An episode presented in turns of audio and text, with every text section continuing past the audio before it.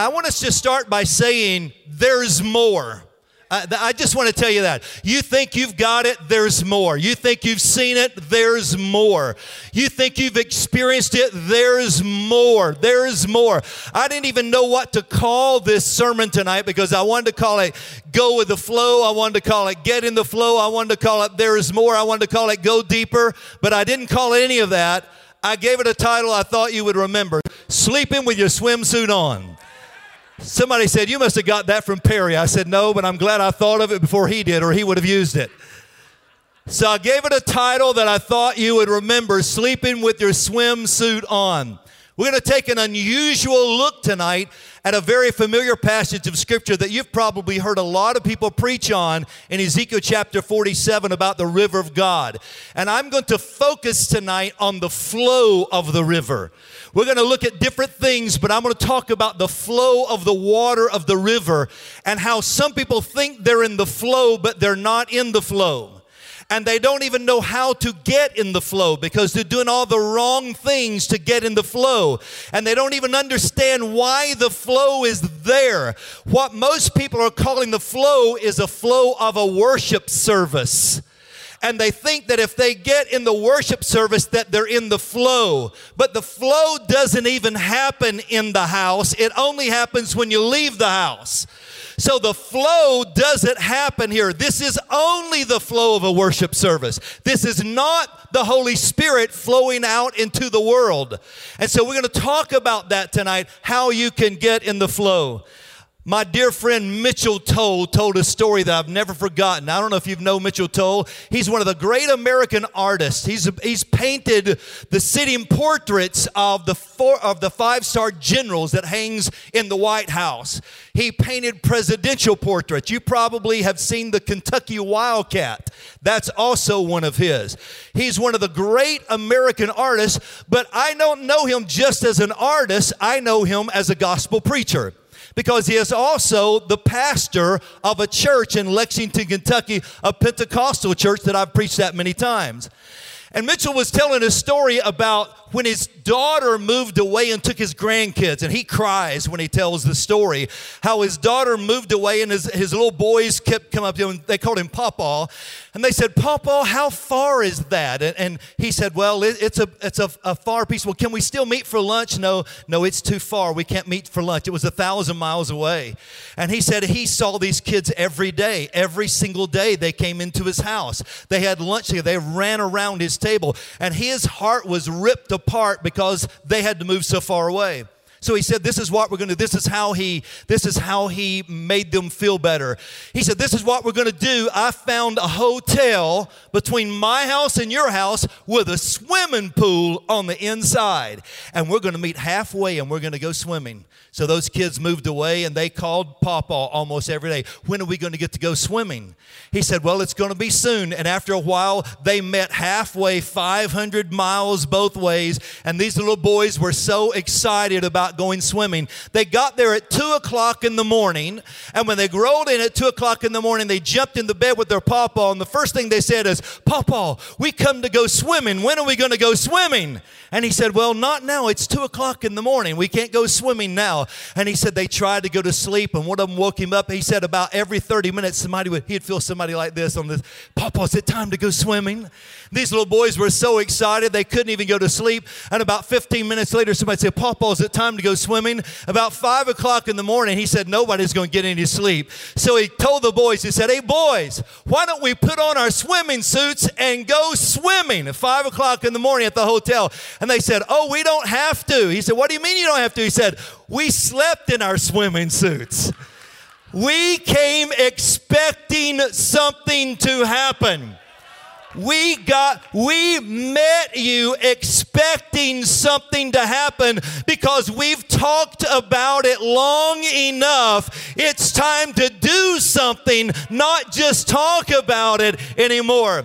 So I want you to, I want you to understand what I'm talking about tonight. I'm talking about expecting more. I'm talking about not getting complacent with where we are in the body of Christ and not getting, not thinking, yes, I love the dancing, I love the jumping, I love that, and I try to keep up as good as I can at my age. You know, I'm not old by any means, but I'm not 20 either. And by the way, I loved the music of the 80s. I just want to weigh in on that. I just have to say that for my generation.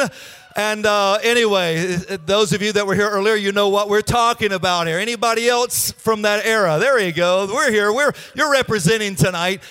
But I got to tell you, I love all of that. But I often wonder what happens when we leave.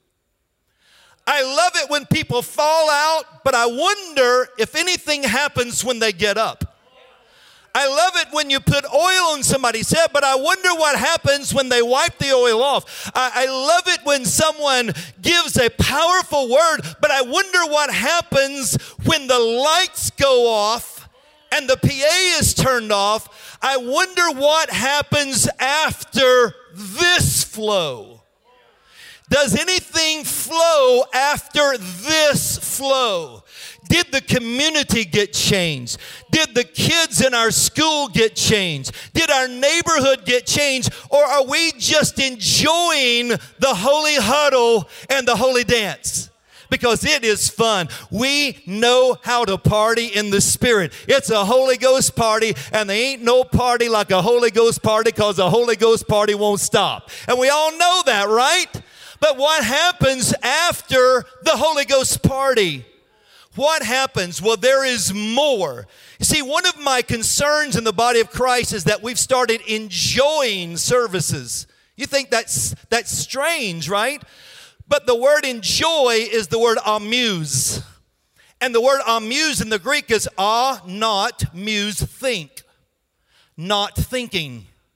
So we get amused when we're stressed. We turn on TV, and the next day we can't even remember what we watched because we checked out our mind. It was a nice distraction to check out our mind for a while, and we don't remember what happens. And sometimes a sermon gets so enjoyable, we didn't write one thing down and we can't even remember it the next day. God didn't give us a word because our memory's not that great.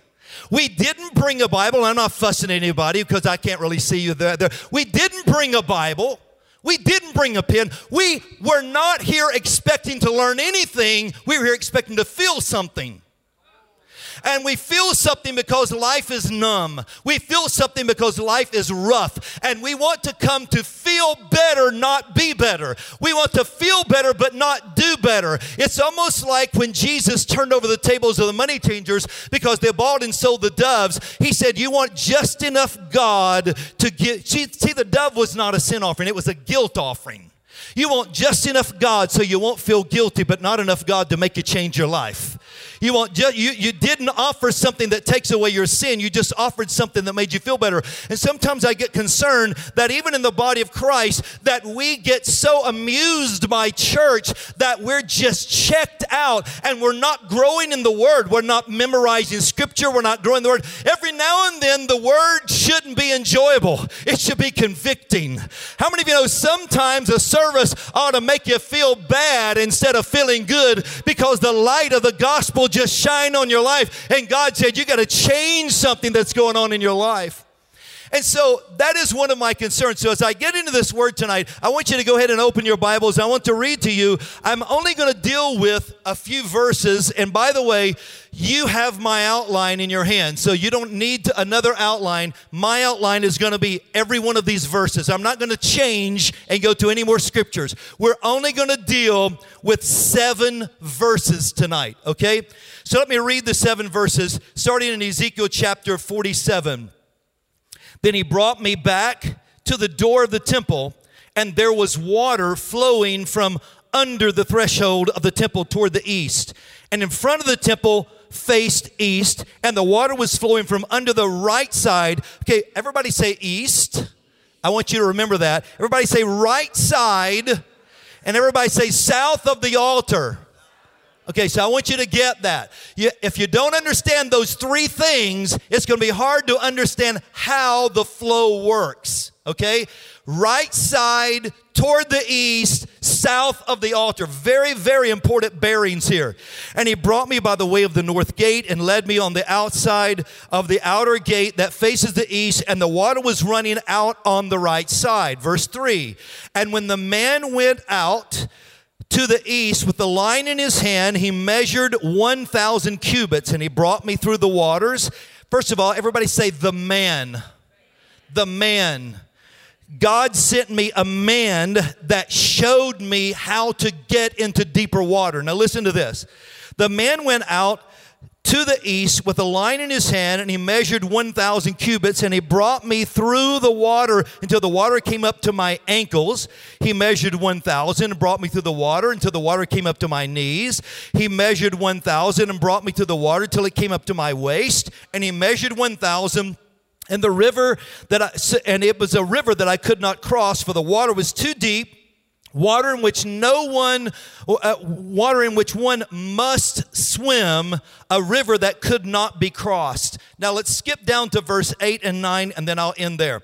The water flows toward the eastern region. Regions. Notice how that word keeps coming up eastward, east, eastern eastern now. It flows toward the eastern region goes down into the valley and enters the sea. When it reaches the sea its waters are healed and it shall be that every living thing that moves wherever the rivers go will live. There will be a great multitude of fish because the waters go there, for they will be healed, and everything will live wherever the river goes. Now, he's telling you, he keeps repeating that because he wants you to understand this. So, I want you to look at verse 1 again. I just want to deal with verse 1. He said that he brought me back to the door of the temple and there was water flowing. And then he tells you where it's flowing. Here's what you have to understand. When we started this journey of the river, it was in heaven. When we end this journey of the river, it's on the earth.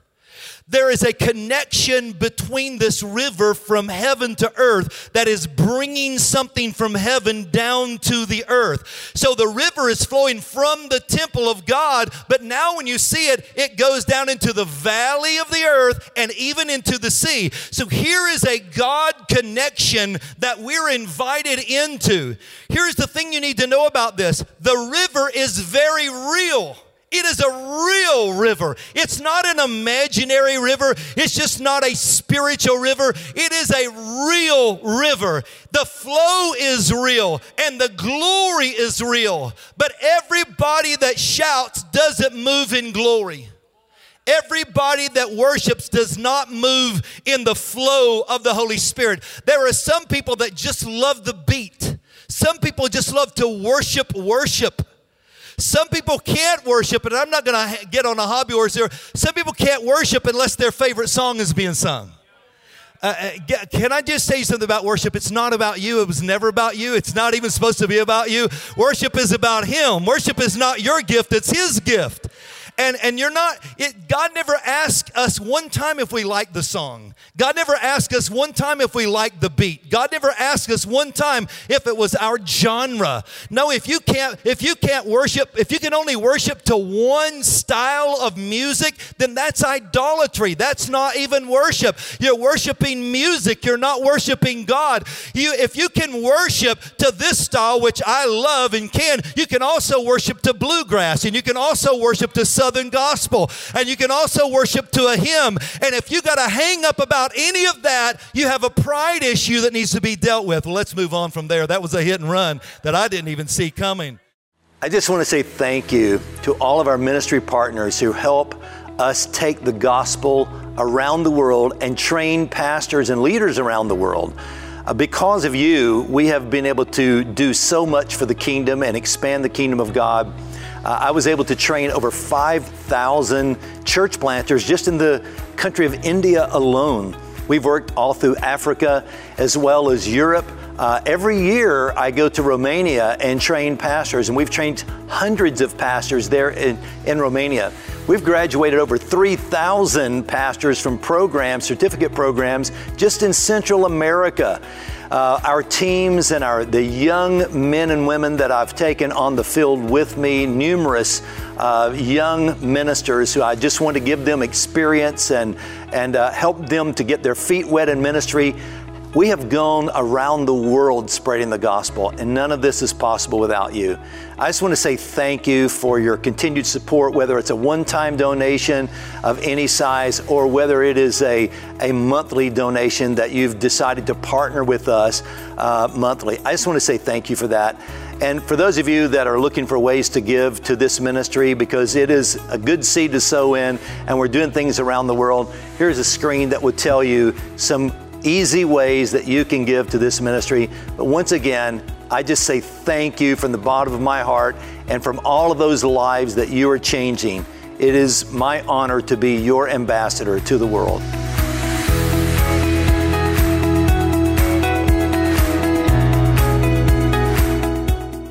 All right, so let's move on. Okay, now he gives us a line of demarcation.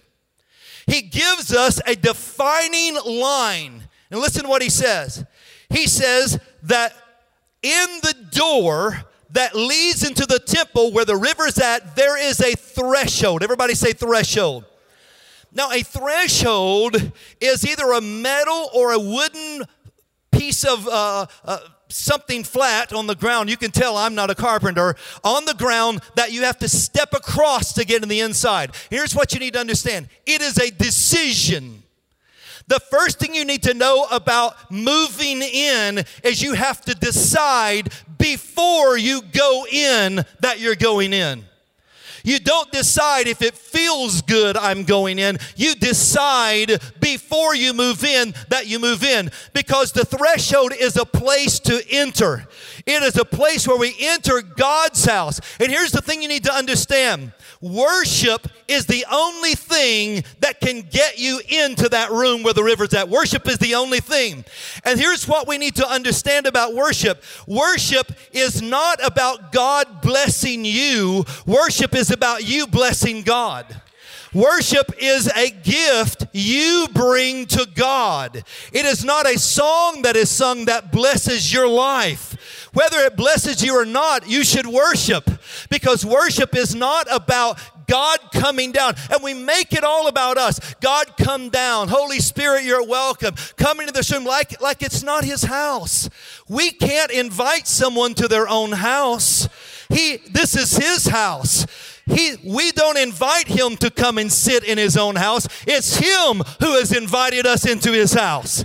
And what we understand when we walk in is that I make up my mind that when I cross the threshold, I am coming to enter in to the presence of the Lord that I know is there. And if you don't understand that worship is you bringing God something, then you'll never get into the flow. You might get into the flow of music, you might get into the flow of rhythm, you might get in the flow of the drums, you might get in the flow of the bass guitar, you might get in the flow of, in the flow of these awesome guitar players or these incredible voices. You might get in that flow, but you will never get in His flow unless you're bringing something because He is a king.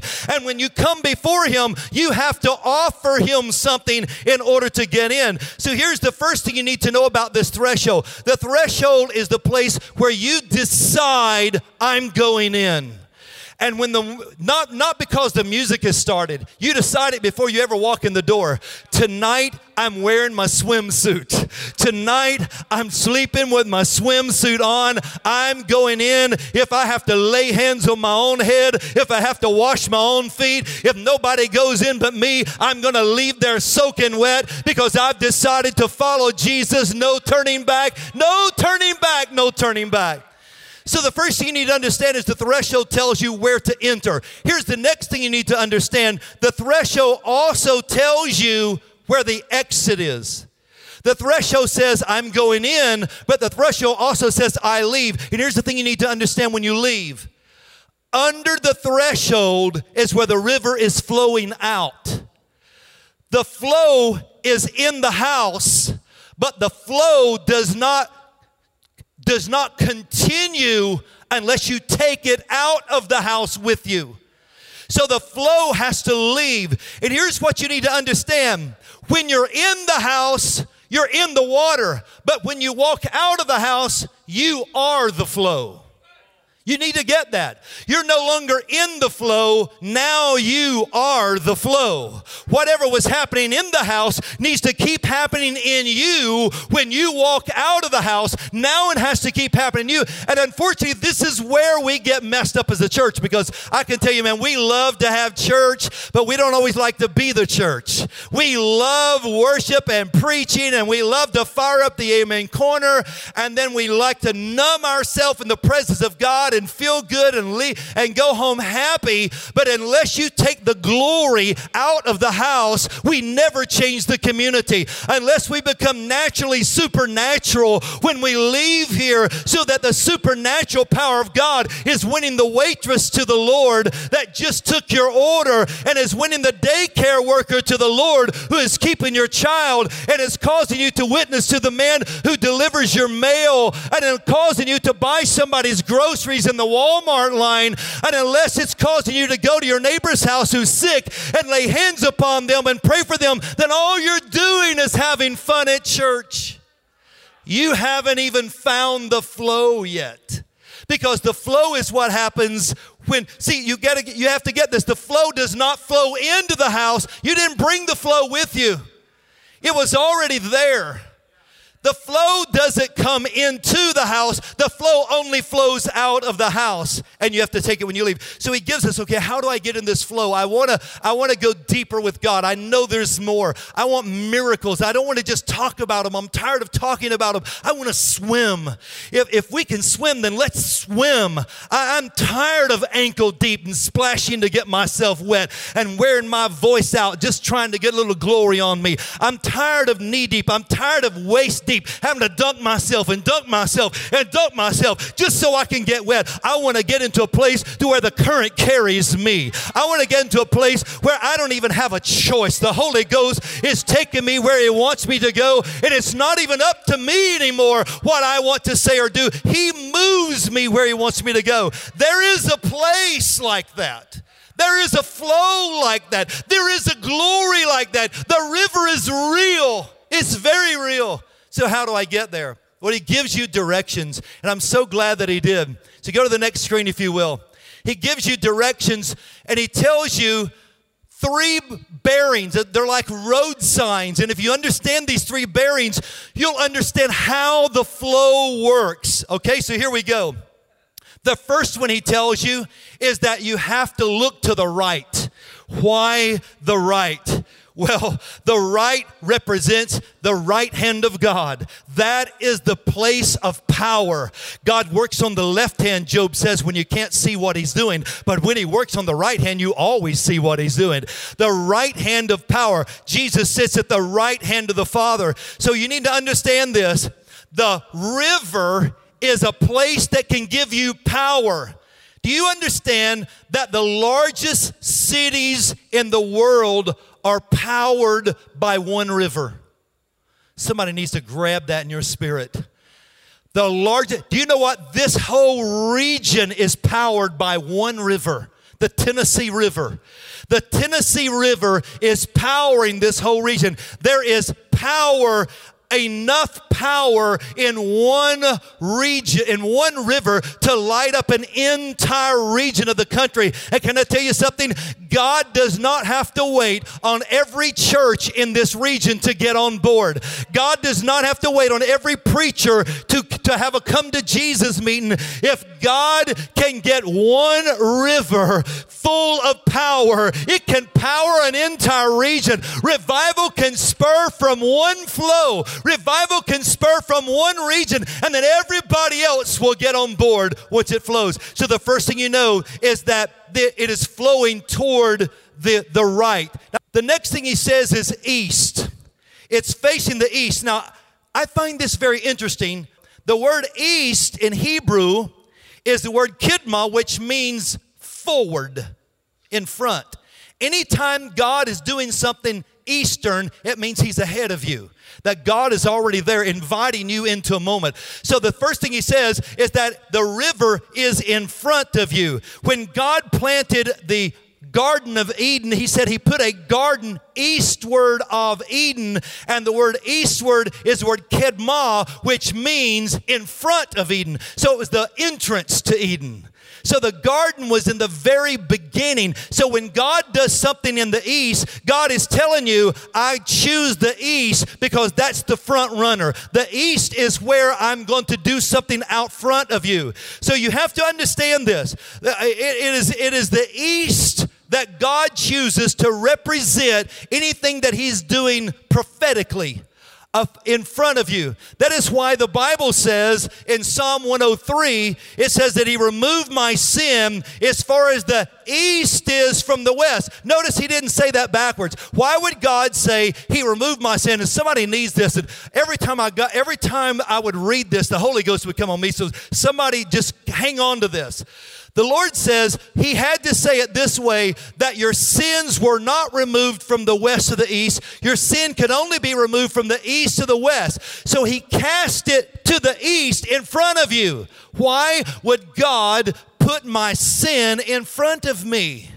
Why would I always thought the cross meant the sin was behind me? And now I'm feeling condemnation. I'm feeling regret because every time I look back, all I can see is how I failed. Every time I look back, all I can see is how I messed up and what I used to be. And I thought I needed that for a testimony. And God says, No, I did not cast your sins behind you. I cast your sins to the east in front of you so that every time you look behind you, there's nothing there. When you look behind you, it's empty.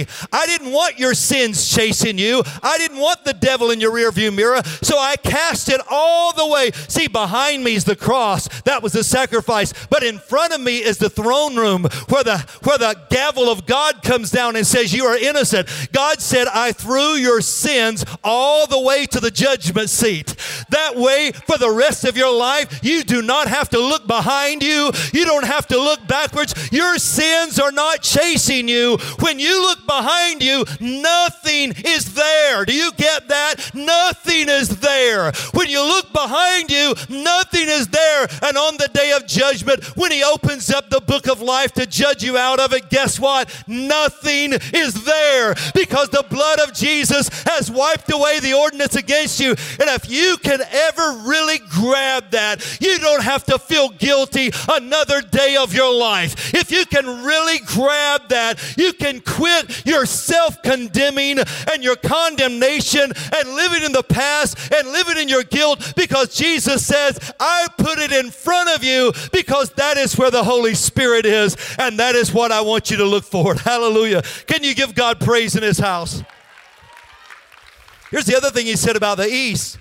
It's on the screen here. He said, From the rising of the sun, somebody tell me which direction the sun rises in. Rise in the east, it's in the west. From the rising of the sun to the going down of the same, the name of the Lord shall be what? So, what is God saying there? He says, You need to put praise in front of you before you start your day. You might not like getting up early, but check in with God before you check in with anybody. He said, put praise in front of you. You know, uh, Smith Wigglesworth, I've read his autobiography, He's such a fascinating man, but you know how he started his day? Smith Wigglesworth, this old staunch English gentleman, would get out of bed and dance before the Lord for 15 minutes in his bedroom before he would ever talk to anybody. He danced before the Lord for 15 minutes before he ever did anything. Then he read his Bible for the next two hours and prayed an hour. Before he ever spoke to one person, he had already spent three hours with God. But the first thing he did was from the rising of the sun to the going down of the same, he put praise in front of him because east means in front of me. East means I'm pursuing it. So when God sends you east in scripture, he's telling you something that's going going to happen. Hallelujah. You see, when Moses stretched out his rod, it was a what? A west wind? A north wind? No. What kind of wind? An east wind. That tells me God was already on the other side of the victory. God was just saying, Come on, I just want to see if you'd step in. I'm already here. I'm sending my, all God did is blow back on them. He was already there and He parted the waters with an east wind because the victory was already in front of them. And can I tell you, for some of you tonight, your victory's already won. God's just waiting on you to step into it. It's already there. It's not something you got to labor over, it's not something you have to fight on. It's already won. Hallelujah. It was the tribe of Judah that God assigned to camp where, Perry? He told them to camp where? East. East of the tabernacle. Why? Because Judah means praise. And when God says, when the tribes of Israel are marching, I want Judah to be on the east because Judah is the one sending forth the sound of praise before everyone else. And so when you understand that and you wrap your head around it, you get this. East means no retreat. East means forward march. So if you're really getting in the flow, it's not a wishy washy flow. If you're getting in the flow, it's not, oh, I like it on Tuesday, but I'm going to go back to what I like on Wednesday. I'm going to I'm going to go to church and then I'm going to go to my computer after I get home. No, it's not about that. It's not that kind of flow. It's about saying, God, I want you so much that whatever you're doing, don't do it without me. I want to get right in the middle of it.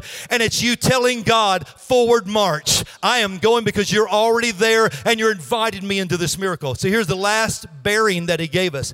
Remember, he said right, that's power, east, that's that's forward, that's out front, that's the that's the future. And then he said the next one is altar. And this is what he said about the altar. He said the flow comes down south from the altar, which means that your flow can never be higher than your altar. Your altar determines the current of your flow. I don't care how good of a singer you are, if you don't pray, you don't have a flow.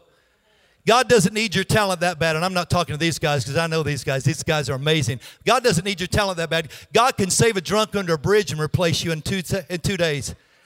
God doesn't need you that bad.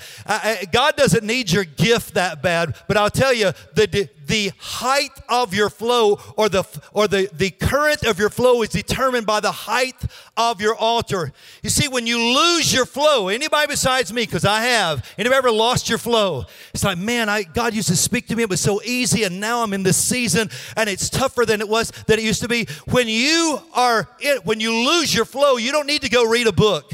When you lose your flow, you don't need to go sing a song. When you lose your flow, you don't need to go to a conference. When you lose your flow, there's only one thing that can get it back. You've got to build the altar back. You've got to go back to the altar because the height of the altar determines the strength and the current of the flow.